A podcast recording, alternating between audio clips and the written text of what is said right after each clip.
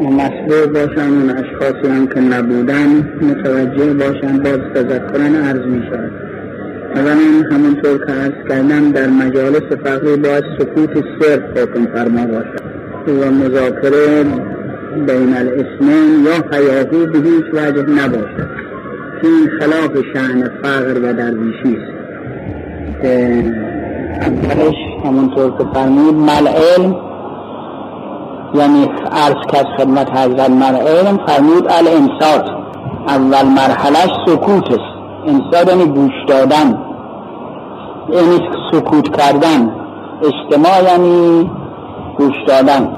خدمت حضرت عرض میکنن مرعیلم پیغمبر حضرت میفهمند اول مرحله علم سکوت است، ساکت بودن. برای که اگر ساکت نباشیم که مطلبی درک نمی کنیم. گوشم گفتاری از دیگری، از عالمی از دیگری درک نمی کنیم و اخذ نمی کنیم، پس باید ساکت باشیم. و بعدم فرمود الاستماع که عرض می کنه سممه، بعد چیه؟ حضرت می فرمود الاستماع یعنی گوش دادن و بعدش حفظ کردن که اون چیز رو گفتیم میشد حفظ میشن. مقصود این که در اول مرحله سکوت است، امساک است وارد که می شوند، باید سکوت صرف باشد و به خود مشغول باشن، گوششون متوجه اون دستوراتی که خونده می شود و گفته می شود باشد. و اگر هم کتابی خونده نمی شود، کسی مطلبی نمی گوید، خودشون با خودشون مشغول باشن.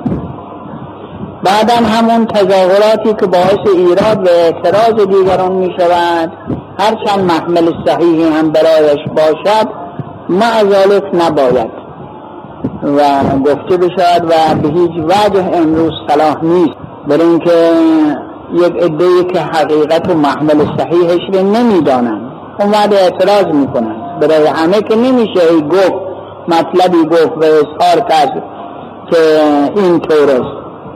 کتاب ها هم که نمیخوانند که ببینند موضوع چیه. پس بهتر این است که ما روش ظاهر رو در مجالس من حفظ بکنیم که همینطور که گفتم مثل پا بوسیدن، شانه بوسیدن، زمین بوسیدن و امثال اینها خوب نیست، مخصوصا زمین بوسیدن که احتمال یعنی دیگران ممکن است شائبه شرک خیال کنن و خیال کنن که شرک ورزیست، در صورتی که شرک نیست و قصدش سجده خداست. سجده خدا لازم نیست که حتما علنا بگوین سجده میکنیم یا رو به قبله باشد. سجده خداست و یا این که اصلا سجده نیست، نیت سجده ندارد. زمین میبوسد نیت سجده ندارد. سجده نیست که پیشانی به زمین بگذارد به نیت سجده.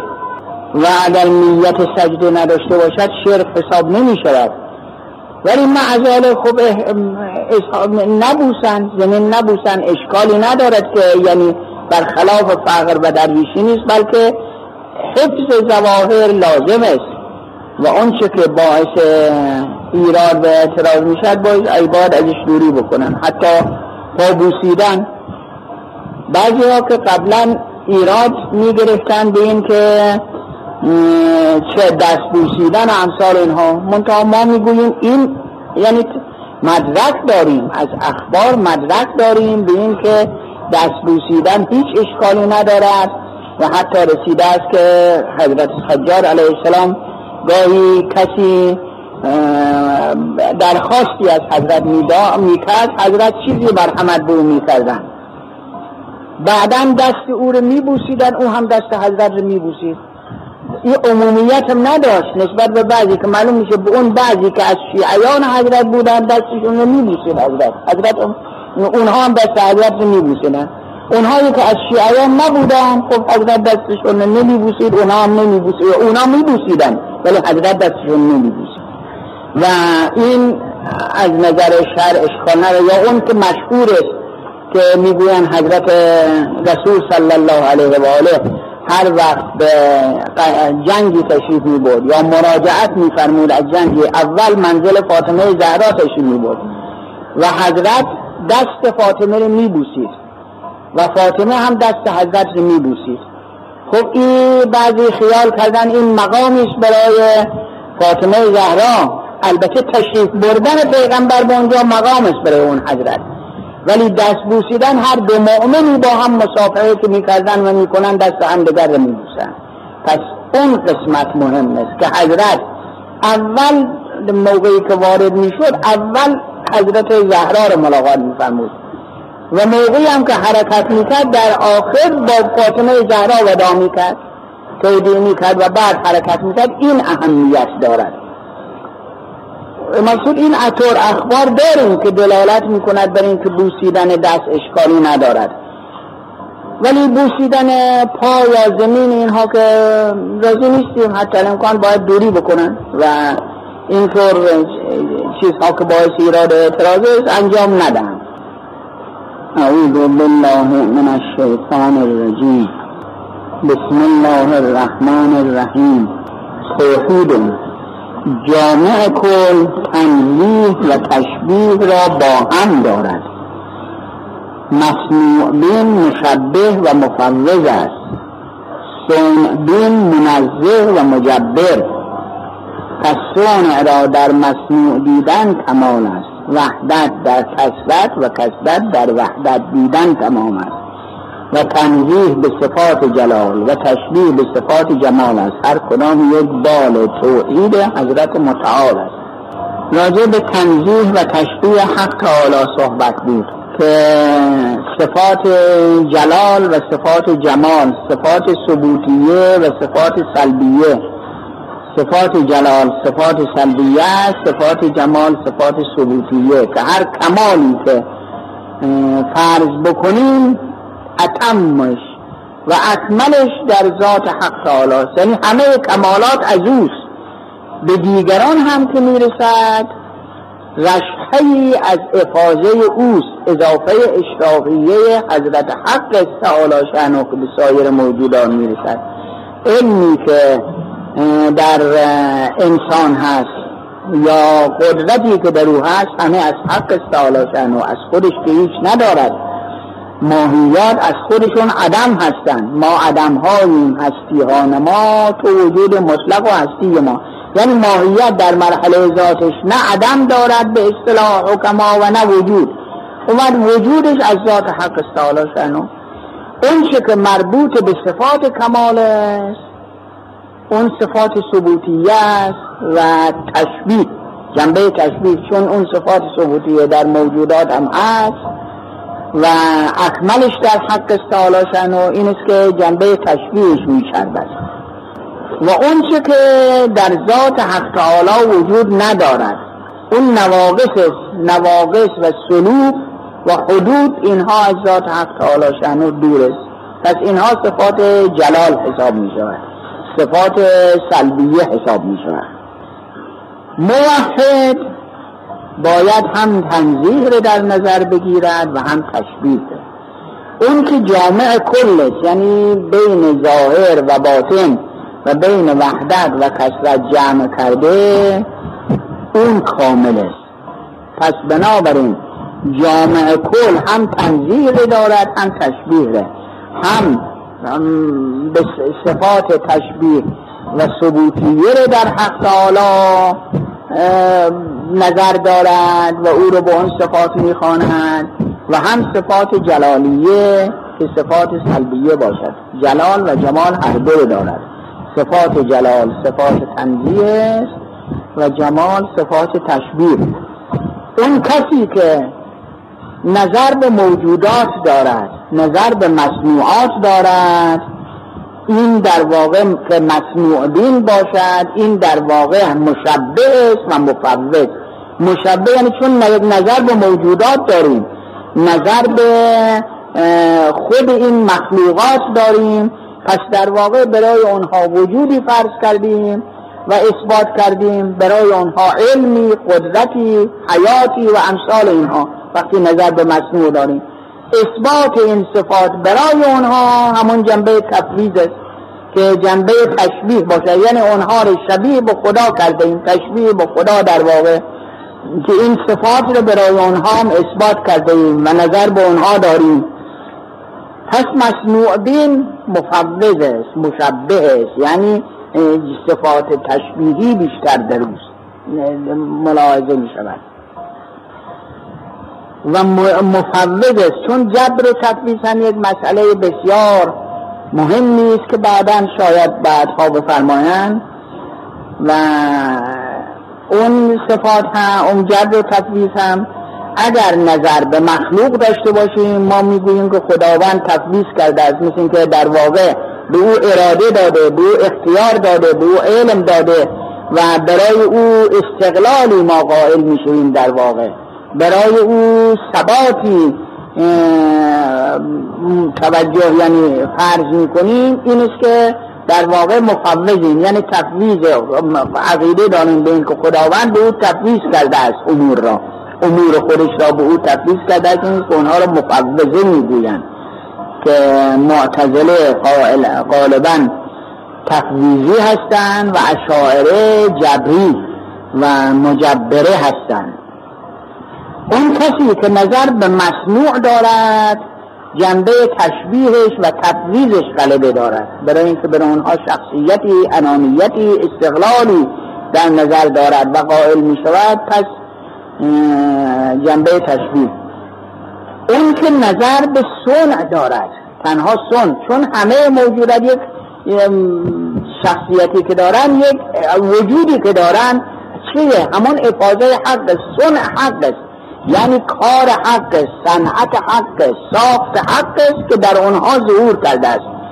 اون که نظر به صنع حق دارد او منزه است، یعنی میگوید حق بالاتر از این است که موجودات رو به او تشبیه بکنیم و بگوییم موجودات دارای صفاتی مانند علم و اراده و قدرت و امسا اختیار هستند. نه، اینها هیچی ندارن، همون افاضه حق است، همون صنع حق است که به اینها افاضه شده است و به اینها داده شده. پس در واقع همون غیر از خودشون هیچی ندارن. این است که اینها رو منزه میگویند، یعنی تنزیه کننده، یعنی خدا رو پاک میدانند و بالاتر از اون میدانند که آلودگی به موجودات پیدا بشود و مافوق اینها میدانند که مجبر هم میگویند، یعنی در واقع عقیدشون این است که هر چه هست و هست و هر چه ایجاد میشود و هر چه در این عالم وجود پیدا میکنند این امر خداست و اراده اوست که از خودمون نیست، اراده اوست. ولو شاء ربک لآمن من فی الارض جمیعا، که منوط به مشیت او، که البته هر کدام از اینها هم ادله دارن، ادله عقلی و ادله نقلی از آیات و اخبار، هر کدام ادله که اون جمع بین اونها و توضیح اونها خیلی از مسائل مشکلی است که در علم فلسفه و کلام و عرفان هست، که در این باره است که از حضرت صادق علیه السلام که سوال میکنن، عرض میکنن، حضرت میفرماد لا جبر ولا تفویض بل امر بین الامرین، یعنی نه جبر صرف است نه تفویض صرف، بلکه امری است بین دو امر و منزلتون بین المنزلتین اوسع من السمون بین السماء و الارض، یک منزله است بین دو منزله که وسیعتر از بین آسمان ها و زمین هاست، که به اصطلاح عرفا، بعضی از عرفا اینطور بیان کردن، اونهایی که جنبه جذب بر اونها غلبه دارند حکم جبری دارند، جبری هستند و منزه می باشند و یعنی خودشون از خودشون اراده و اختیاری ندارن، میگن میکشن هر جا که خاطرخواه اوست. اینها جنبه جذب که بر اونها غلبه دارد، جبر بر اونها غالب است. اونهایی که سلوک بر اونها غلبه دارد، چون برای خودشون اراده و اختیاری قائل هستند، و سالک اون کسی است که خودش راه میرود و حرکت میکند و جذبه به او کمتر است، این تشبیه و تفویض بر او غلبه دارد. پس جنبه جبر و تفویض مثل جذب و سلوک حساب در مرتبه وجودی شخص تشبیه کردن. باز حکما، فلاسفه به عبارت دیگر، مثلا خواجه نصیرالدین طوسی درباره جبر و تفویض می‌فرماید به این که اون اشخاصی، چون هر موجودی که در این عالم هست یک عللی دارد، علتهای یک سلسله عللی دارد تا میرسد به علت العلل که ذات حد استعالاشن. مثلا فرض کنیم این شخصی که امروز پیدا می شود این علل مختلفی دارد، از علل معده که همه علل سوری و مادی و علل فاعلی معده، تا برسد به علت العلل که ذات حق استعالاشن.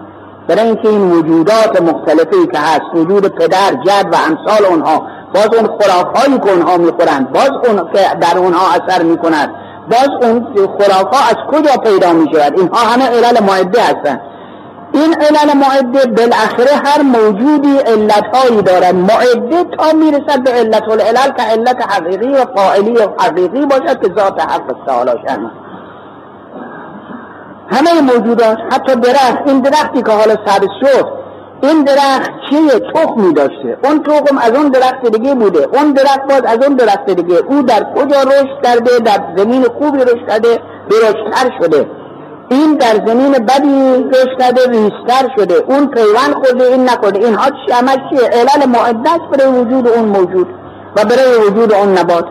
اینها همه در سلسله علل هست تا بالاخره علت العلل چیه که این درخت ایجاد شده؟ ذات حق استعالاشن. پس بنابراین همه سلسله عللی دارد که میرسد بالاخره، چون میگویند دور و تسلسل باطله است، پس بنابراین میرسد به یک علت العللی که او ذات حق استعالاشن و که همه موجودات به او ارتباط پیدا میکنند. اونها اون اشخاصی که نظر به علل بعیده دارن، چون علتها قریب است، نزدیک به او و دور، اون اشخاصی که نظر به علل بعیده دارن که مثلا خود ذات حق تعالی شأنه باشد، مشیت او، اراده او و قضای او، قدر او، اینها همه علت هستن، علل معده دور و علت العلل.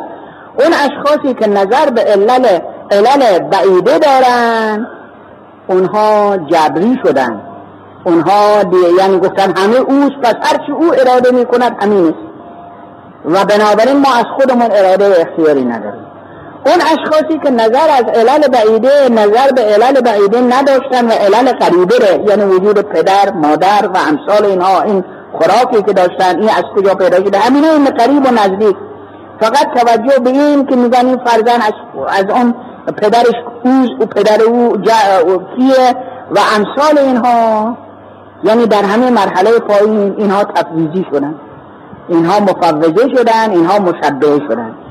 کمال در چیه؟ کمال در اونیست که نظر به همه علل داشته باشه، یعنی از علت العلل که ذات حق استعالاشن و همینجور سلسله علل بیاد تا به علت قریبهی که باعث وجود او شده است.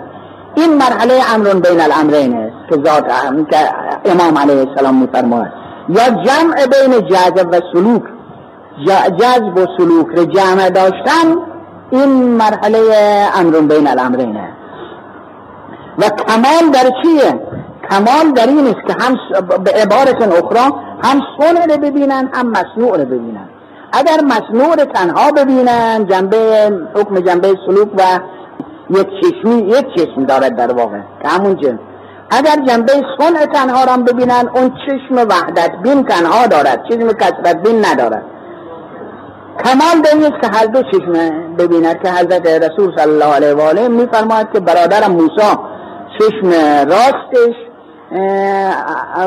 کمتر میدید، حالا ما بگوییم کمتر، و برادرم عیسی چشم چپش، یعنی موسی توجه به وحدت کمتر داشت، توجه به کثرت داشت، عیسی توجه به کثرت کمتر داشت، چشم چپش کمتر میدید، یعنی توجه به کثرت کمتر داشت و چشم راستش میدید. حضرت میفرماد انا ذوالعینین، من هر دو چشمم خوب است، هر دو چشم رو دارم، یعنی هم ظاهر هم باطن، هم وحدت هم کثرت، هم صنع هم مصنوع. که مولوی میفرماید که عاشق صنع خدا او جنبه جذب، چون بر مولوی در واقع یه در این موقع جنبه جذب غلبه داشته، او رو بیشتر میبیند. عاشق صنع خدا کافر بود، عاشق مصنوع او کافر بود، یعنی توجه به مصنوع شرک است و و از بین، یعنی عدم توجه و غفلت از حق استعالاشن. پس بنابراین مسموع دین تنها نباید بود. اگر بخوان کامل باشن، هم نظر به صنع داشته باشن، هم نظر به مسموع داشته باشن.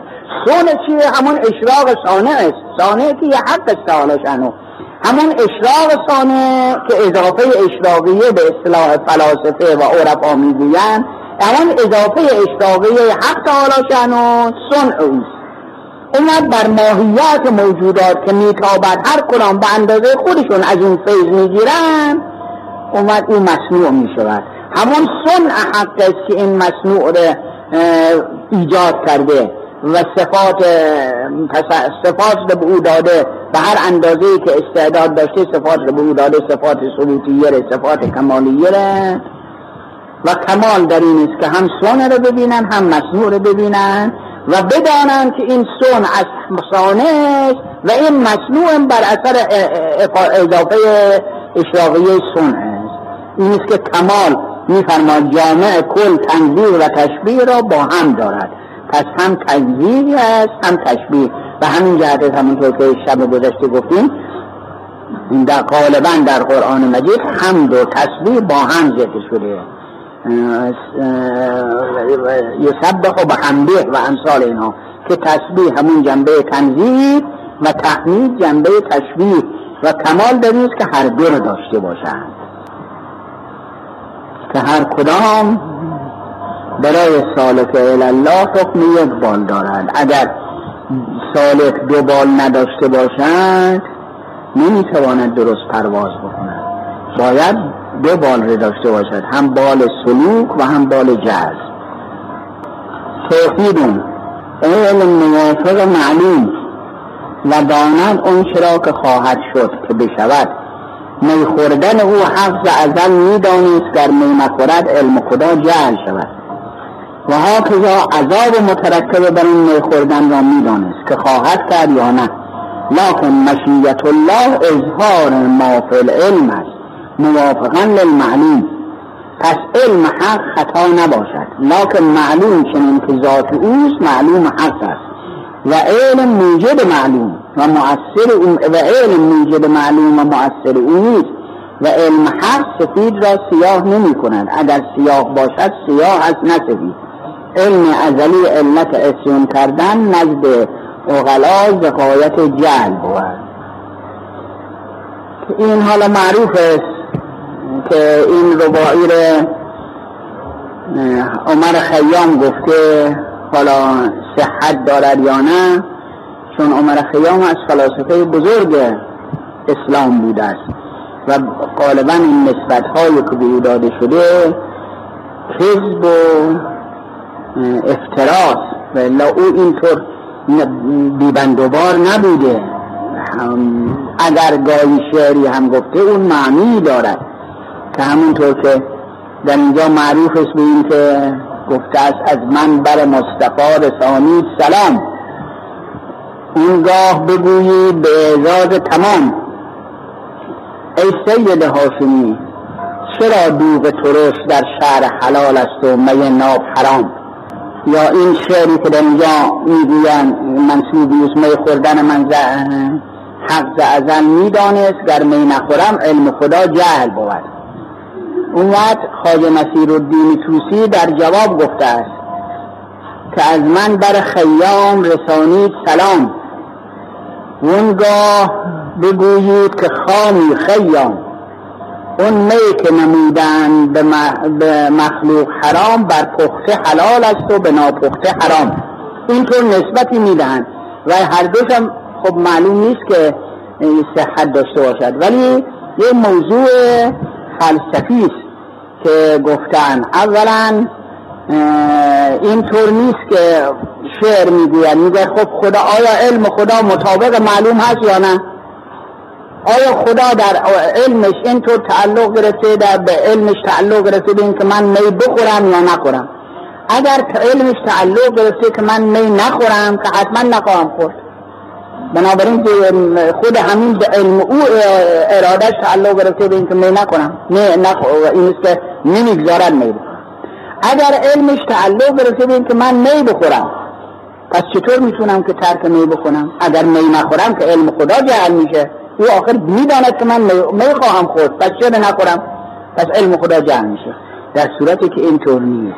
اولا این سعادت و شقاوت طبیعی ماهیات است، در ماهیات طبیعت اونها، یعنی اون کسی که برخلاف شرع رفتار بکند یا اون کسی که مطابق دستور شرع باشد یک اندازش مطابق استعدادی است که از شقی و شقی از سعید و سعید فی بطن امه و شقی و شقی فی بطن امه و موجعل حق تعالی طبیعت او رو ایجاد می کند، نه اینکه به او تلقی. مثلا همونطور که مثال می زنن خداوند سفید رو موجود می کند، نه سفید رو سفید با سیاه رو سفید بکنه، نه، طبیعت سیاه سیاه است، طبیعت سفید سفید است، طبیعت حنزل یعنی هندوانه ابوجهل تلخ است، طبیعت هندوانه معمولی شیرین است. خداوند این رو خلق می کنه، نه اینکه این رو شیرین قرار داده و او رو تلخ قرار داده، که به قول شیخ ابو علی ما جعل الله المشمش مشمشا، بله اوجده. خداوند زردالو رو زردالو قرار نداد بلکه ایجاد کرد، یعنی زردالو زردالو هست. زردالو طبیعتش خیلی شفتالوست، شفتالو خیلی زوجه است. خدا این رو موجود کرد، یعنی وجود به عنایت کرد. بنابراین هر چه در طبیعت و ذات او هست بروز و ظهور میکنه. اما در وجود بشر، در سایر موجودات، در موجودات اینجور است، یعنی چون اونها اراده و اختیار ندارن از خودشون، هر چه طبیعتشون بوده از همون اول تا آخر یکیست. یعنی طبیعت گرگ از اول تا آخر درندگی بوده، اگر بو گرگ بخواد مثل تربیت بشود و آرام باشد و علف بخورد و او مثل گله گلهی باشند و بعد گرگ شرانی باشد و امثال اینا که گرگ نمیشه، او که گوسفند است دیگه، گرگ نیست. پس گرگ این است که درنده باشد، طبیعتش درنده. پس خداوند این درنده رو ایجاد کرد، نه این درنده قرار داد، نه، درنده رو ایجاد کرد. گوسفند هم همینطور، گوسفند باید آرام باشد، باید گوسفند شرام داشته باشد، باید گوشتش به درد مردم بخورد، باید اذیتی نکند به مردم، صدمش به دیگران نزند، هر چی مربوط به گوسفنده. اون وقت خدا این ایجاد میکرد. از اول بشر هم تا این، یعنی از اول عالم هم، طبیعت گرد درندگی بوده، طبیعت گوسفند آرامی بوده، صلح و سلم بودن. این دیگه فرقی نکرده، یعنی همون حالاتی که در صد هزار سال پیش، اگر مثلا صد هزار سال که میگویم عمر عالم خیلی بیشتره است، به هر حال صد هزار سال پیش گوسفند هر چی بوده حالا همون جوره، گرگ هر جور بوده حالا همونطور، تغییر نکرده، الاغ هر طور بوده حالا همونطوره، هیچ فرق نکرده. اما بشر اینطور نیست. بشر همون که میگن کون در ترقی است. در وجود بشر چون که عقل دارد، چون اراده دارد، اختیار دارد، در رشد است، در رشد و نمو عقل و هم در رشد و نمو هم فردی و هم اجتماعی. یعنی در فرض کنیم ده هزار سال پیش اصل حجر بوده، یعنی چه؟ یعنی بیابونی بودند و ما چون وسیله زیاد نبوده مجبور بودن شهرهایی هم که ایجاد می شده در کنار آب بوده، یعنی رودخانه یا دریا و امثال اینا. این است که غالبا در تاریخ می بینیم بیشتر شهرهایی که در قدیم بوده در کنار شط و رودخانه و دریا بوده، مثل شهر بابل مثلا، شهر بابل که در کنار رودخانه بوده، شهر منفیس که در کنار رود نیل بوده و امثال اینها. برای چی؟ بواسطه اینکه اولا فکر و عقلشون به اونجا نمیرسیده که در جای دیگه بتوانن زندگی بکنن و اینطور منازلی داشتن. لباس چی بوده؟ لباس پوست, پوست بوده، پوست حیوانان میرفتن شکار میکردن و پوستش رو میداشتن و لباسشون میکردن و همینطور سایر قسمت ها. وسائل زندگانیشون چی بوده که اگر در موزه ها ببینید اصل حجر یعنی از سنگ، همه چیزها شده از سنگ بوده، حتی گردنبند، وسائل آلات زینت گردنبند می داشتن از سنگ، سنگ های مختلف، رنگ های مختلف، سوراخ می کردن و نقش می کردن، مثلا گردنبندشون می کردن که الان در موزه ها خیلی زیاده امثال اینها. ولی حالا آیا او رو میپسندن؟ آیا عقل به همان اندازه حکم کنه؟ نه، هی روش کرد، هی اختراع کردن، هی فکر بشر قدرت پیدا کرد قدرت پیدا کرد و تا به جایی که خب به امروز رسید. پس بنابراین بشر علاوه بر اون جنبه طبیعتی که در اونها هست، اراده و اختیار هم به او داده شده است. چون اراده و اختیار هم به او داده شده است، پس می تواند خودش راه خوب رو به انتخاب بکند و راه بد را. هدیناهم نجدین می فرماید، یعنی ما هر دو تپره، هر دو تل به او نشوند. نجد تپره میگه، یک راه راه خوبی، یک راه راه بدی، هر دو رو بو و به او اراده دادیم اراده دادیم به خودت انتخاب کن خودت. البته در علم حق تعالی هست که مثلا اگر فرض کنیم راه بدی می رود، در علم حق تعالی اینطور ثابت شده است به این که کجا خواهد رفت، ولی او او معین به او اراده داده شده، به او اراده که داده شده که راه انتخاب کند. وقتی انتخاب کرد و خودش ارادش و ایجاد کرد و کارش و انجام داد، بعد معلوم می شد که علم حق تعالی از سابق اینطور بوده.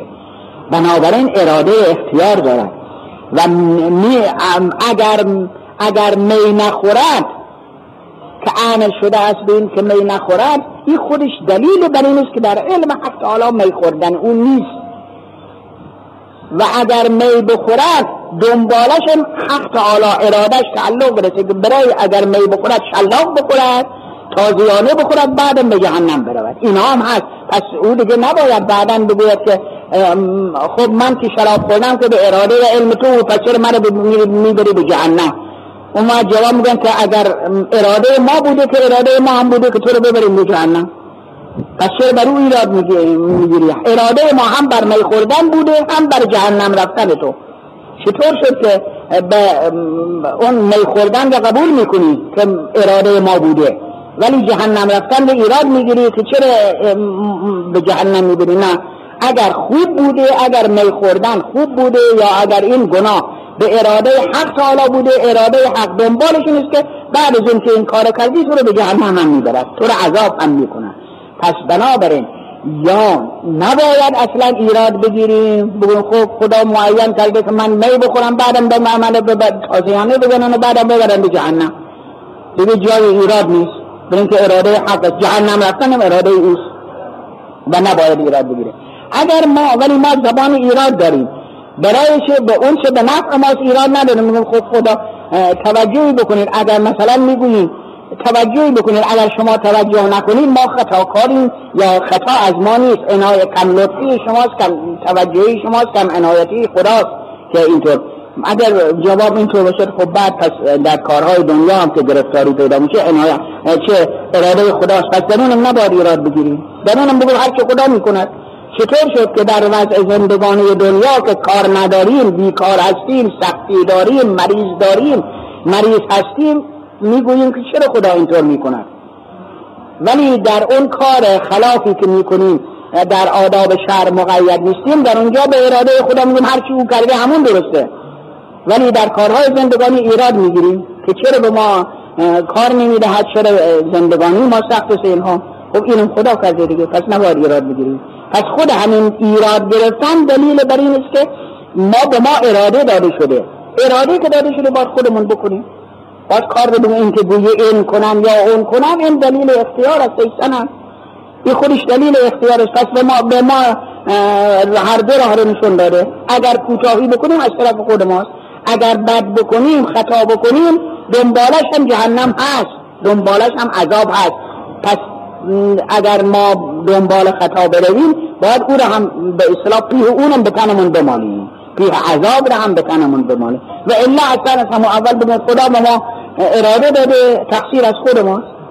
همه چیز، همه تقصیر های نیست که در دعاها هیچ نگفتن که اگر چه گناهی که میکنیم به اراده توست، نه. اگر همونطور که در قرآن میفرمایند ما اصابک من حسنة فمن الله و ما اصابک من سیئة فمن نفسک، هر چه خوبی میرسد به تو از خداست، هر چه بدی میرسد از خودته. حالا مثال همون که امروز صبح بود یا دیروز صحبت کردیم، موضوع چشم موضوع چشم یک مرتبه میگوییم که اگر خوبی باشد میگویه من میبینم، چشمم میبیند، هر دوش درسته. من میبینم، دید از جان، چشمم میبیند درسته، اما اگر چشم درد بکند هیچ وقت میگوییم من درد میکنم. یا گوشم درد بکند میگوییم گوش من درد میکنم. نه، درد مال نقص عضوست، پس بنابراین خطا و گناه مال نقص خود ماست. همونطور که می میگوییم من درد میکنم، میگوییم چشمم درد میکند، گوشم درد میکند، همینطور نقص از ماست و کمال از اوست. خوبی ها از اوست، بدی ها از ماست. اگر ما بدی بکنیم برای این است که توجه به او نداریم. پس باید جدیت بکنیم که اون قسمت را از خودمون دور کنیم. این است که بنابراین میفرماد علم ازلی علت اسلام کردن نزد عقلا زقایت جایی، که بگویم علم ازلی سبب معصیت ما میشه، نه، یک نهایت نادانی که ما بدی را به خدا نسبت بدیم. همین مثالی که زدیم به خودش دلیل بر این است که نقص از ماست. توحیدمون